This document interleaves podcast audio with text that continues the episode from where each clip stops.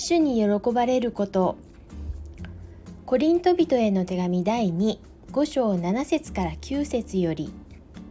私たちは見えるものによらず信仰によって歩んでいます。私たちは心強いのですがむしろ肉体を離れて主の身元に住む方が良いと思っています。そういうわけで肉体を住まいとしていても肉体を離れていても私たちが心から願うのは主に喜ばれることです。永遠の栄光を見つめるパウロは今肉体を住まいとしていても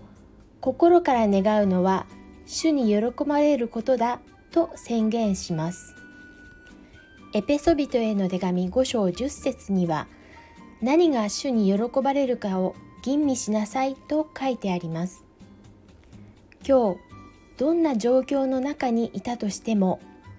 言葉や行いが主に喜ばれるものであるかを吟味して